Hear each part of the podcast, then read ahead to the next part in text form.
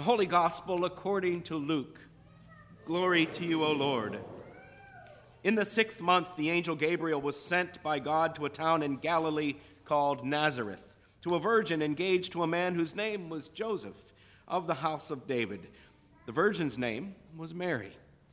But he came to her and said, Greetings, favored one, the Lord is with you.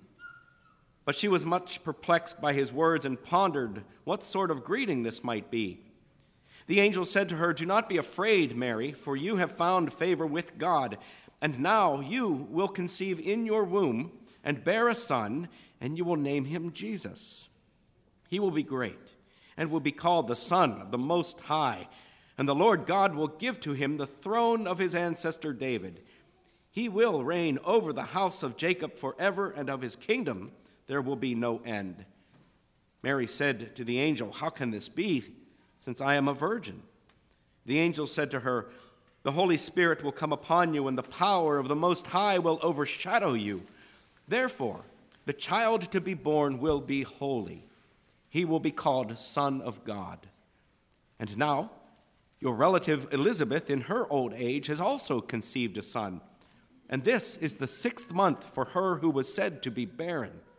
For nothing will be impossible with God. And then Mary said, here am I, the servant of the Lord. Let it be with me according to your word. Then the angel departed her. The gospel of our Lord. Praise, Praise to you, O Christ. The children's message reminded me of a, a situation that I encountered years ago, early in my ministry, when we had put a beautiful nativity set out in the church right at the beginning of Advent. And within uh, days, the, the figurine of the Christ child went missing. and it freaked everybody out. Until we learned that one of our Sunday school students had taken it and put it back in its box, hidden, and said, He hasn't come yet. So we learned from a child to put the Christ child out at a later date, Christmas to be sure. Grace to you and peace from God our Father and our Lord Jesus the Christ.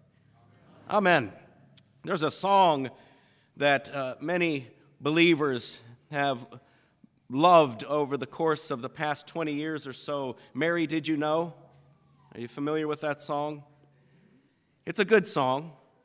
Um, I struggle with it sometimes theologically, but it points towards something I think magnificent, and that is the, the beauty of being Mary and certainly what she absolutely knew about what was taking shape in her life. I imagine Mary knew a lot by the way in which she responded and she pondered this scenario into which she had been wholly elected.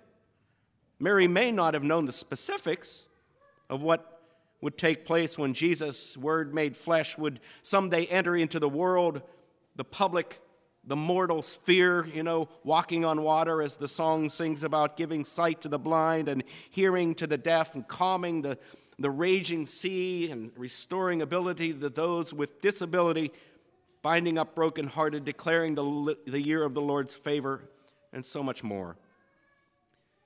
When Mary pondered what the shepherds had told her about their encounter with the angels and what had been told them about Jesus later on in the Christmas narrative, Mary absolutely knew. No question about it.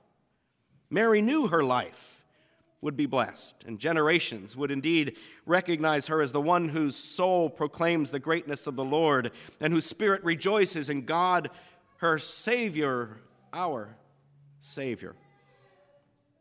Now, I sometimes think Mary doesn't get enough sacred legitimacy from us Lutherans who have in many ways walked back our Catholic roots, many of which is for good reason.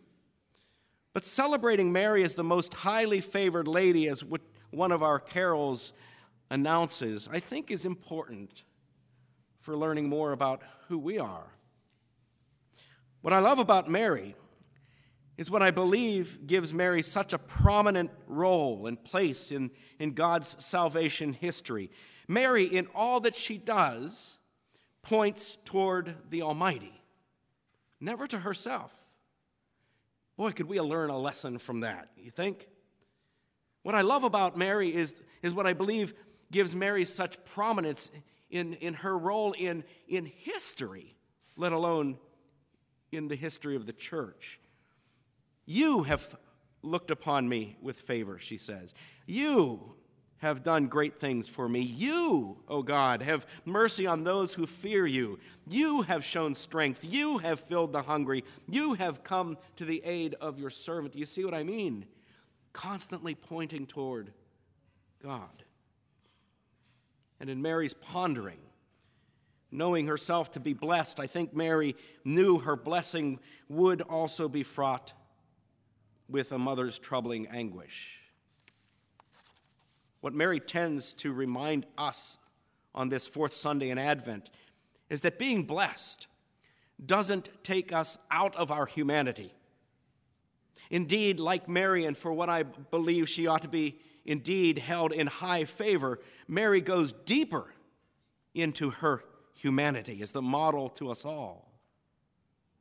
Life is imperfect even when those perfect moments come, and there are those moments in our lives, thinking about the birth of a baby or, or the gesture of unsolicited kindness, the, the recognition that while we may experience ourselves as undesirable, someone comes along. And in those eyes, we finally become acquainted with, with our true worth and value. While perfect in the moment these incidences that show us who we are happen within the confines of an imperfect life, an imperfect world. And Mary's was no different than yours or mine in that regard. so Mary teaches us to lean into that favored part, lean into the blessing that we were created to be whenever those moments happen where the blessings we are then bless others. You see? Mary teaches us that God indeed, indeed looks with favor on you and on me, especially when we are open to receive it for the holy election it is meant to be. Not that we're better than anyone else, my goodness, but that just as Mary was, we are profoundly adored by the very one who gives us life in the first place God, whom we know to be our Savior. May this Advent and may this Christmas season fill you with profound sense of your worth. May Mary's acceptance of the blessing that was hers in bearing the Christ child, Jesus, inspire us to accept the blessing which is ours in Christ Jesus who is with us and who guides us. Amen.